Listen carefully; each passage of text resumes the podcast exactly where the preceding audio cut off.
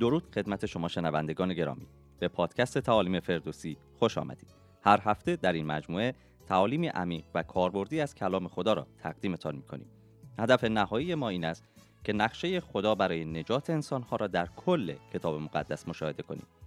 با مشاهده نیاز به یک نجات دهنده که در عهد عتیق آشکار گردیده است، قادر خواهیم بود که درک بهتری از خبر خوش در عهد جدید به دست آوریم. لطفاً ما را در شبکه‌های اجتماعی دنبال کنید. سوالات، نظرات و پیشنهادات خود را از طریق ایمیل و یا در شبکه‌های اجتماعی برای ما ارسال کنید. همچنین می توانید با مراجعه به وبسایت ما تمامی این تعالیم را به صورت تصویری نیز مشاهده نمایید. دعای ما این است که از شنیدن این پادکست برکت بیابید. این پادکست توسط تیم تعلیمی فردوسی تهیه و تقدیم شما می گردد.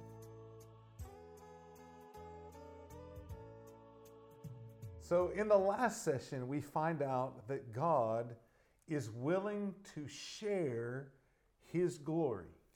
در جلسه قبل متوجه شدیم که خدا میخواد جلال خودش رو با کس دیگری در میون بگذاره. One of the things that the Old Testament is very clear on is that God is not interested in sharing His glory with anyone. He's a jealous God. یکی از نکات خیلی مهم در عهد عتیق این اصل مهم هست که خدا به عبارتی خدای خیلی حسودی هست و جلال خودش رو با کسی تقسیم نمی‌کنه. So exclusively God wants glory for himself.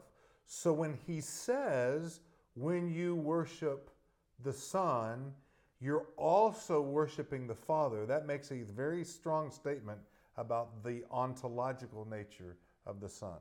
در تمام عهد عتیق می‌بینیم که خدا در در رابطه با اینکه تنها او شایسته عبادت و پرستش هست چقدر محکم و چقدر غیور هست و وقتی در عهد جدید این رو ما اینجا در این متن می‌بینیم که پدر می‌خواد همون حرمتی که به او داده میشه به پسر هم داده بشه متوجه میشیم که چقدر این موضوع به اصل ذات و جوهر اونها ارتباط پیدا می‌کنه. You are honoring God the Father because by honoring God the Son, you're worshiping that who is a perfect display of the Father. بنابراین شما خدای پدر رو حرمت می‌گذارید، احترام می‌کنید. اگر که پسر رو حرمت بگذارید، چرا؟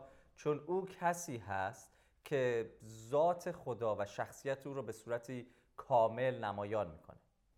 So because the Son can do everything that the Father does, and can, and says everything that the Father does, therefore because of that the Son is worthy of the same worship that the Father receives. به این دلیل که پسر قادر هست هر آنچه رو که پدر میگه بگه و هر آنچه رو که پدر انجام میده او هم انجام بده، کاملا مشابه پدر و از همون اقتدار برخوردار هست، بنابراین پسر شایسته پرستش هست. The opposite is true as well. عکس این هم درست هست البته. If you do not honor the Son, you are not honoring the Father. بنابراین اگر شما به پسر حرمت نمی‌دهید، در واقع به پدر حرمت ندادید. So the question God will ask on the last day is not, uh, were you a faithful church member? Did you do good deeds? Did you uh, did you read your Bible? Those are not going to be the important question that is asked in the last day. در روز آخر سوالی که خدا از ما بپرسه این نیستش که آیا عضو وفاداری به کلیسات بودی؟ آیا کتاب مقدست رو هر روز به شکل درست مطالعه کردی؟ این قبیل سوال‌ها سوال‌هایی نیستش که در انتها او از ما بپرسه. The fundamental question that everyone will be asked is this. سوال اساسی و بنیادینی که از هر شخص پرسیده خواهد شد این هست. Did you honor my son? آیا به پسر من حرمت دادی؟ And that's the question all of us should ask each and every day. Are we honoring God's son? Because if the answer is yes, then we're honoring the Father. But if the answer is no, then we're bringing dishonor to the Father. سوالی هست که هر یک از ما هر روز باید از خودمون بپرسیم. چون اگر پاسخ به این سوال مثبت و بله هست، در حقیقت با احترام گذاشتن و حرمت دادن به پسر پدر رو حرمت دادیم و عکس اون اگر ما پسر رو حرمت نمیدیم، در حقیقت پدر رو احترام نگذاشتیم. Okay, let's look at verses twenty-four through twenty-six. حالا به آیات بیست و چهار تا بیست و شش نگاه کنیم. آمین آمین به شما میگویم هر که کلام مرا به گوش گیرد و به فرستنده من ایمان آورد حیات جاودان دارد و به داوری نمی آید بلکه از مرگ به حیات منتقل شده است. آمین آمین به شما میگویم زمانی فرا می رسد بلکه همکنون است که مردگان صدای پسر خدا را میشنوند و کسانی که به گوش گیرند زنده خواهند شد، زیرا همان گونه که پدر در خود حیات دارد به پسر نیز عطا کرده است که در خود حیات داشته باشد. Okay, so uh, this is a passage that makes my brain hurt a little bit. این متنی هست که یه مقدار مغز من رو به درد میاره. What does it mean when God says I have that God says he has life in himself and he gives life in himself to the son. به چه معنا هست وقتی در این آیات کلام خدا میگه همانطور که پدر در خود حیات داره و این حیاتی رو که در خود داره به پسر میده. Well, to, let's start first with the idea of of God having life in himself. اجازه بدید ابتدا با این مطلب آغاز کنیم وقتی که میگیم خدا در خودش حیات داره. این ایده به چه معناست؟ So this this idea of life in himself is is the idea that God is self-existent.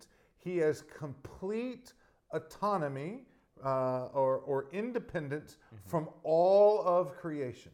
در حقیقت وقتی که میگیم خدا در خودش حیات داره، در واقع داریم میگیم که او قائم به ذات خودش هست و کاملا بیرون و خارج و غیر وابسته به خلقت خودش هست. هیچ وابستگی به خلقت نداره.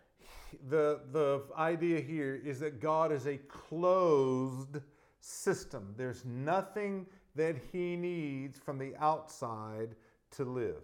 در حقیقت ایده‌ای که در اینجا وجود داره این هست که خدا یک سیستم خیلی بسته‌ای داره و برای وجود داشتن به هیچ چیزی خارج از خودش احتیاج نداره.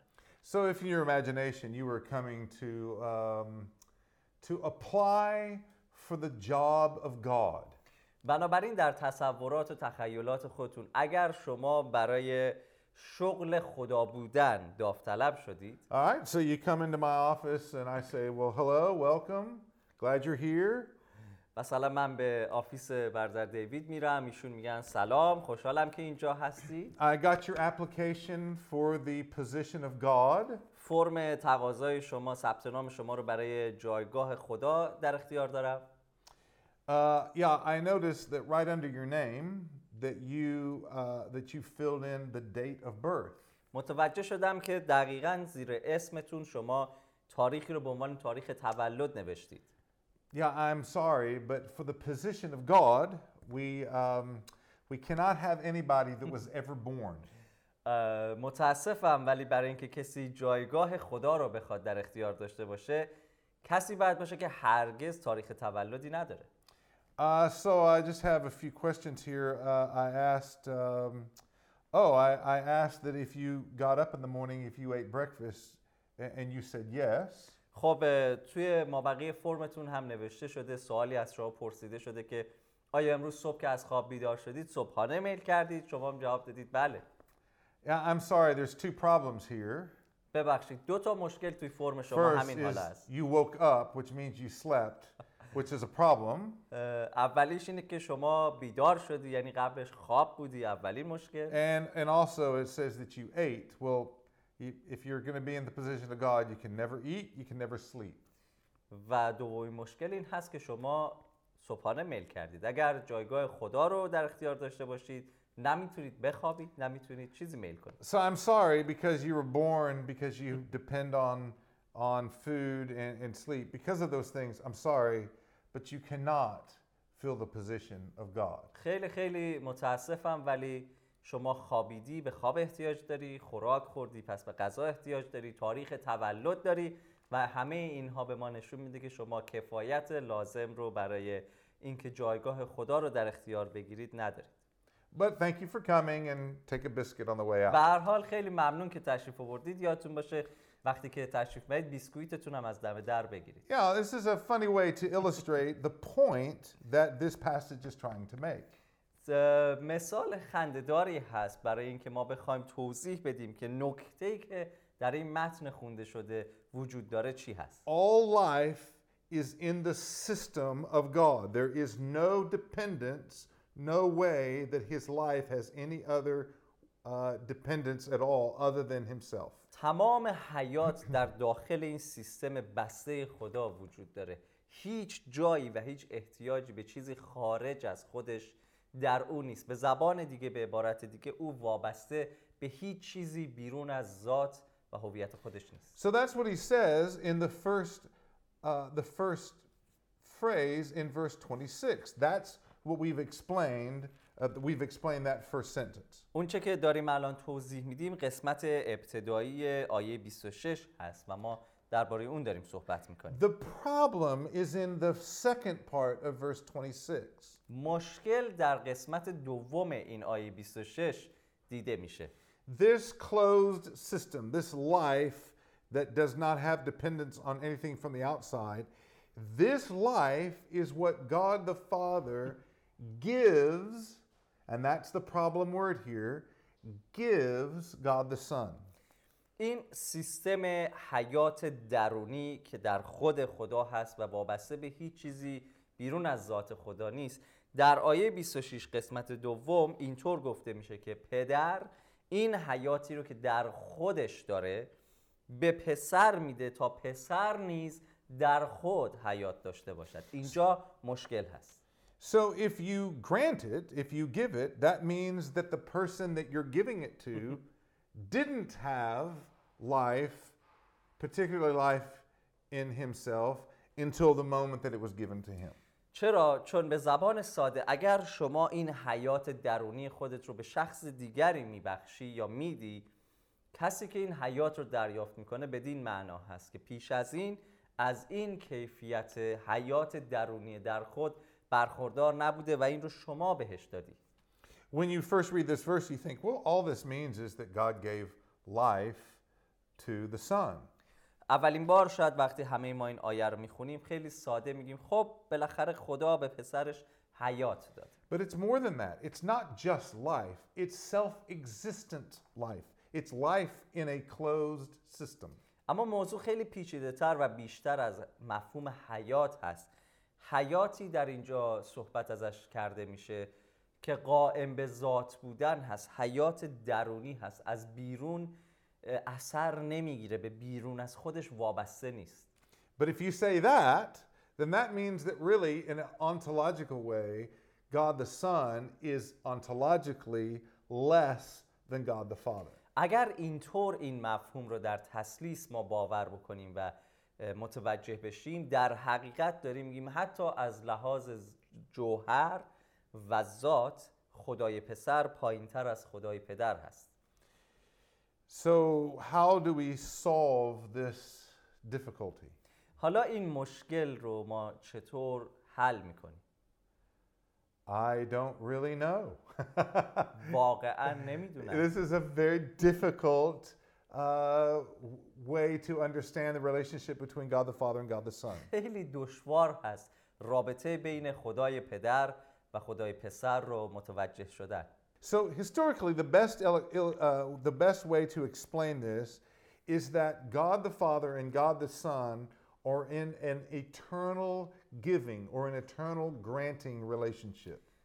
از لحاظ تاریخی اگر بخوایم به این موضوع نگاه بکنیم میتونیم بگیم از ازل خدای پدر و خدای پسر در تثلیث و روح القدس همینطور دائما در این حالت اینکه حیات بین اونها منتقل میشه و در جریان هست قرار دارن.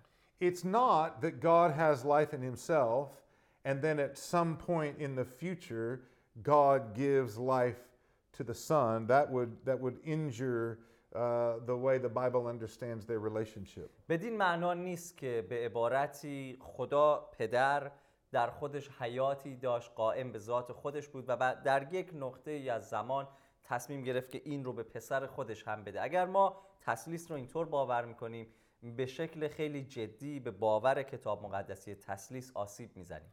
Instead, the situation is that forever, for all eternity, God the Father has always been giving God the Son this kind of life. It's, it has always been that way and it will always be that way. در حقیقت تعریفی که میشه گفت و به تعریف کتاب مقدسی هم نزدیکتر هست این هست که از ازل تا به ابد همیشه خدای پدر این حیات رو به خدای پسر میبخشیده و این دائما بین اونها در جریان بوده، همیشه بوده و تا به ابد خواهد.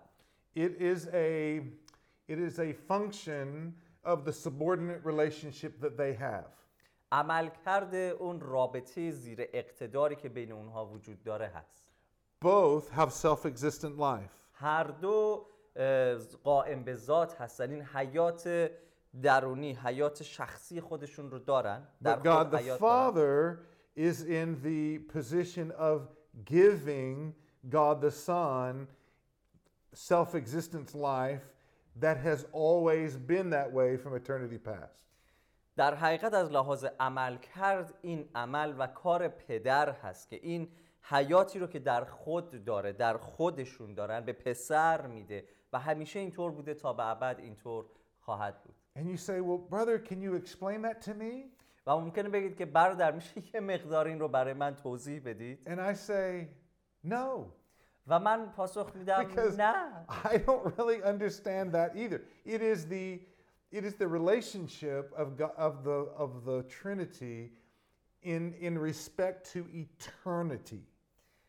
به شما نمیگم، خیر میگم، چون خودم هم واضحاً و کامل متوجه این مفهوم نمیشم. فقط کمکی که میتونم بگم این هست که تعریف این رو، این تثلیث رو باید در فضای ابدیت، از ازل تا به ابد در نظر گرفت. محدود به زمان نمیشه کرد و اون رو طوری تعریف کرد. Anytime we begin to talk about God in respect to his eternalness or his eternal nature, the, there's just so much limitations that we have in respect to vocabulary that we just can't br- cross that bridge. هر زمان که در رابطه با خدا ما صحبت می‌کنیم، وقتی به ذات ازلی ابدی خدا می‌رسیم و به اون اشاره می‌کنیم، چون ما محدود هستیم و از این ازلی و ابدی بودن در حال حاضر برخوردار نیستیم، دایره واژگان ما اونقدر محدود هست که نمیتونیم به شکل درستی با این مفهوم ذات ازلی و ابدی خدا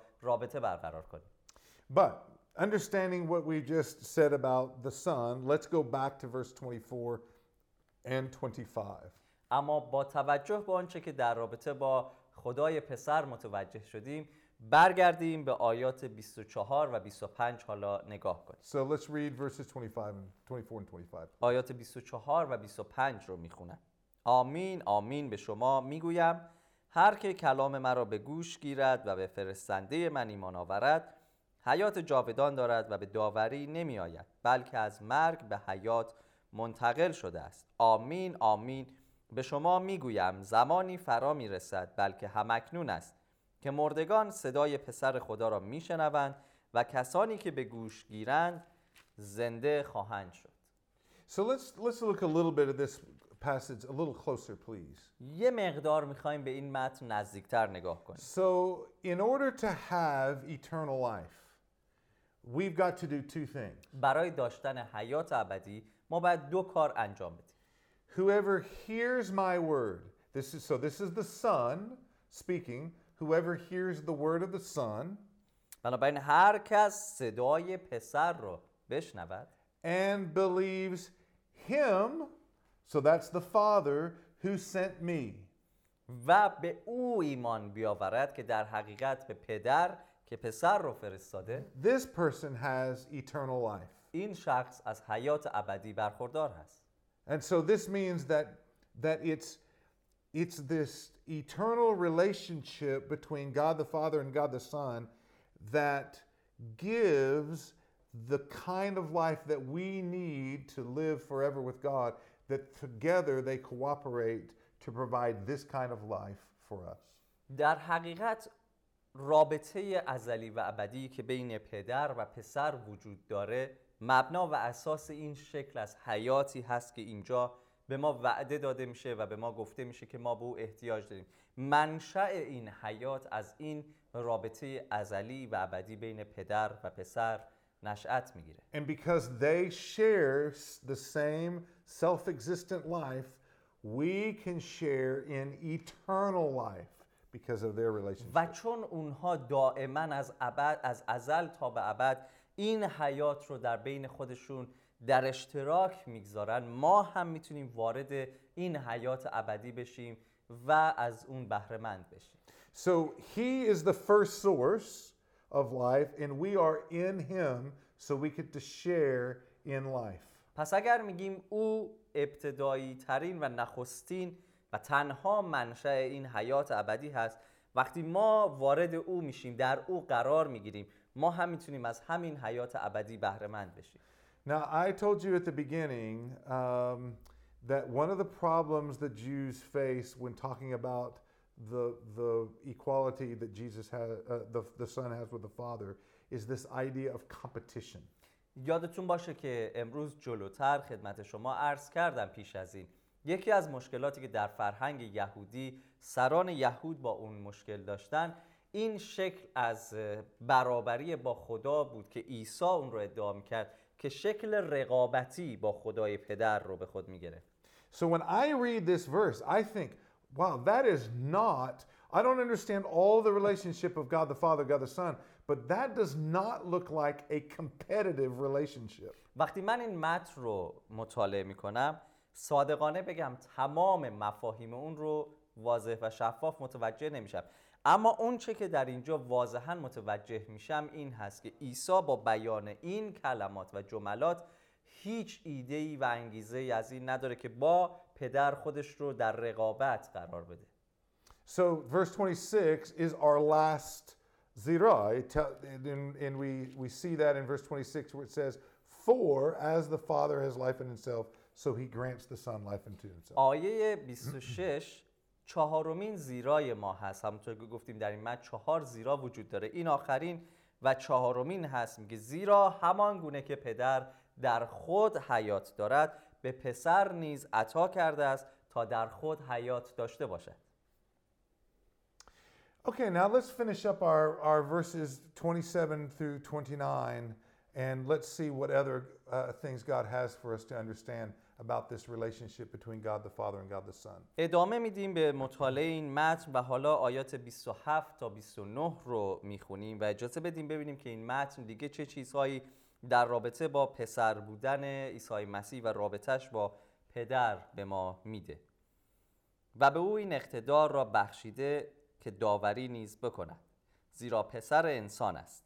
از این سخنان در شگفت مباشید، زیرا زمانی فرا میرسد که همه آنان که در قبرند صدای او را خواهند شنید و بیرون خواهند آمد. آنان که نیکی کرده باشند برای قیامتی که به حیات می انجامد و آنان که بدی کرده باشند برای قیامتی که مکافات در پی دارد.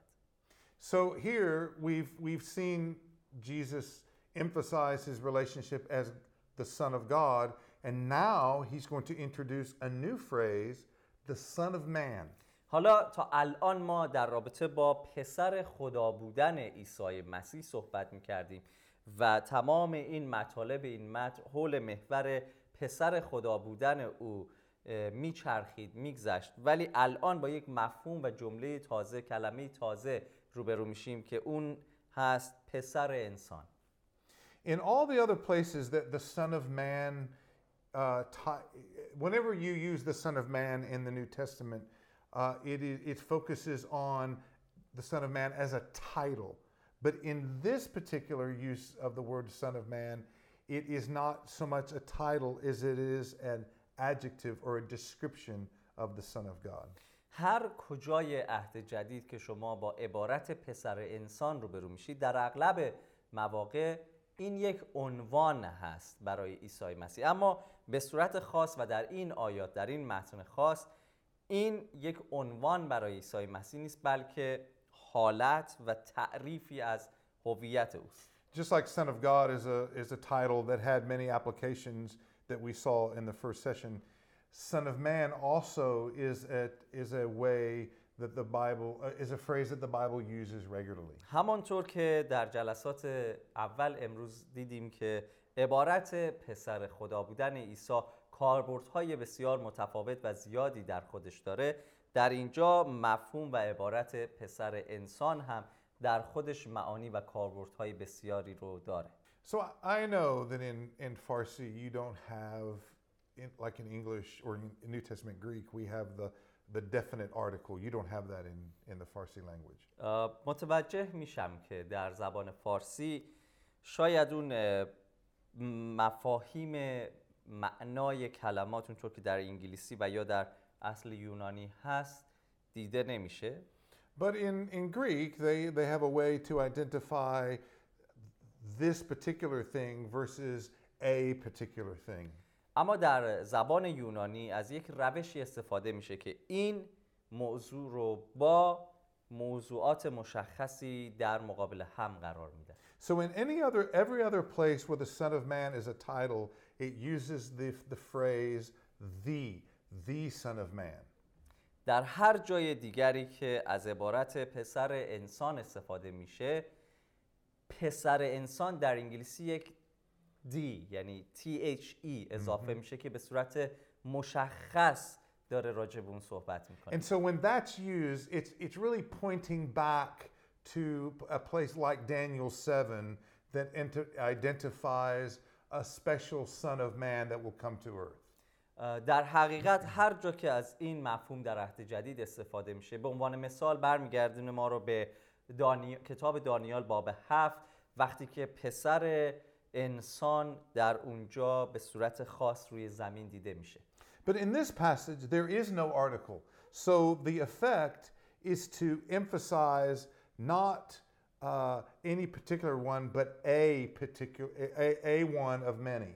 One of many. در حقیقت در این متن این د که توی انگلیسی اشاره به یک چیز خاص میکنه دیده نمیشه، بلکه یک مجموعه از مفاهیم یا موضوعات رو در بر میگیره. So he the title the Son of Man becomes a son of man, really emphasizing his humanity. در حقیقت در اینجا وقتی که به این شکل درباره پسر انسان صحبت میکنه، به صورت خاص و مشخص درباره انسان بودن وجه انسانی عیسی مسیح صحبت میکنه. So the Son of God is unique to serve as a judge for us. Why?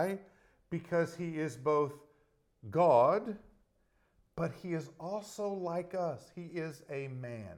در حقیقت پسر خدا میتونه نقش یک قاضی و داور رو به شکل کامل و منحصر به فردی اجرا بکنه. چرا؟ چون پسر خدا همذات با خداست، اما در عین حال وقتی که جسم شد شبیه و کاملا مثل یکی از ما یک انسان شد. So he shares the perfections of the Father with the experiences of a human. در حقیقت در عیسی مسیح شما کمال و غایتی که در خدای پدر هست رو همزمان می‌بینید با تجربیات یک انسان. And this is great news for people like us because because the Son of God can emphasize or empathize with us. He can understand the kind of things that we go through. خبر خوش برای من و شما این هست که وقتی ما با این مفهوم از پسر انسان و پسر خدا بودن روبرو میشیم، متوجه میشیم که این شخص کاملا میتونه با ما همدردی بکنه. چرا؟ چون آنچه را که من و شما به عنوان انسان تجربه میکنیم او هم تجربه کرد. But it also means as a judge we can use no excuses before the Son of God. همینطور به عنوان یک داور ما نمیتونیم در مقابل پسر خدا هیچ بهانه‌ای داشته باشیم، چون او از همه چیز آگاه است. And so when we return for our last session we'll talk about Uh, how to bring these lessons to a to a final point for teaching and understanding how they apply to our life. پس وقتی برای آخرین جلسه خودمون برگردیم، با همدیگه صحبت خواهیم کرد که چطور حالا میتونیم این مفاهیم عمیق الهیاتی رو در زندگی‌های خودمون اجرا و پیاده بکنیم و یا اینکه از اونها استفاده بکنیم برای تعلیم و آموزش به دیگران. از همراهی شما بسیار سپاسگزاریم. امید داریم که این پادکست باعث تشویق، تقویت و بنای شما گردیده باشد. لطفاً نقطه نظرات خود را در پایین همین پادکست برای ما بنویسید و در صورت تمایل آدرس پادکست ما را با دوستان خود به اشتراک بگذارید. برای اطمینان از اینکه هر هفته پادکست جدید ما را دریافت کنید، لطفاً مطمئن شوید که این صفحه را سابسکرایب کرده اید. لطفاً تیم ما را در دعای خود به یاد داشته باشید.